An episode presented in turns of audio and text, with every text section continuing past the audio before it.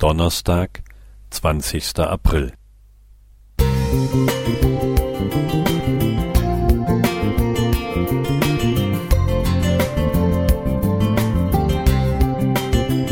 Ein kleiner Lichtblick für den Tag.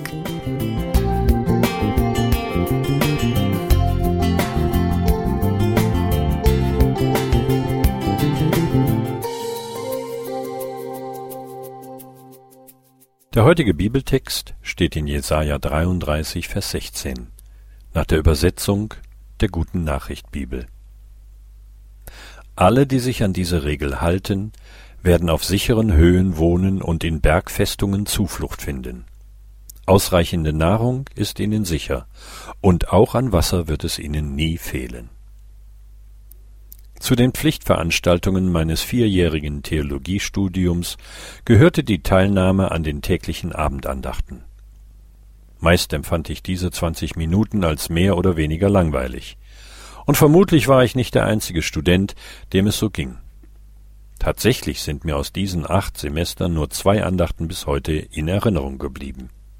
Die eine wurde von zwei Studenten der Abgangsklasse gehalten, es ging um das Vaterunser, und ihre prägnanten Gedanken dazu waren so interessant, dass ich mir diese Andacht sogar zweimal angehört habe. Die andere hielt einer der Gymnasiasten, und sie blieb mir aus ganz anderen Gründen im Gedächtnis. Der aufgeweckte Kerl sprach über das Thema Endzeit und berichtete auf unterhaltsame Weise von seiner persönlichen Vorbereitung auf den Weltuntergang. Offenbar verfügte er bereits über umfangreiche Vorräte an dauerhaltbaren Lebensmitteln, selbstverständlich nur Bio- und Vollkornprodukte, und ich kam ein bisschen ins Grübeln, als er uns mit leuchtenden Augen empfahl, seinem Beispiel zu folgen. Konnte das wirklich die richtige Lösung sein?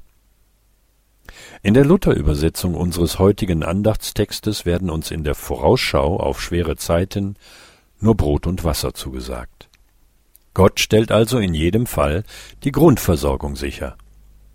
Ellen White eine der großen Gründerpersönlichkeiten meiner Freikirche schreibt dazu in geradezu prophetischer Weise Brot und Wasser werden uns sicher sein in jener Zeit, der Trübsal, und wir werden keinen Mangel haben noch Hunger leiden müssen, denn Gott ist in der Lage, selbst in der Wüste einen Tisch für uns zu decken.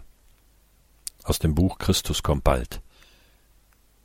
Nicht wir selbst müssen in schweren Zeiten unser Überleben sichern, sondern der Vater im Himmel wird auf wunderbare Weise für alle sorgen, die ihm vertrauen und bei ihm Zuflucht suchen. Das hat er uns in seinem Wort versprochen. Und was er zusagt, das hält er gewiss. Psalm 33, Vers 4. Aber dieses rückhaltlose Vertrauen auf ihn, das können wir beide, du und ich, schon heute üben. Friedhelm Klingeberg Thank you.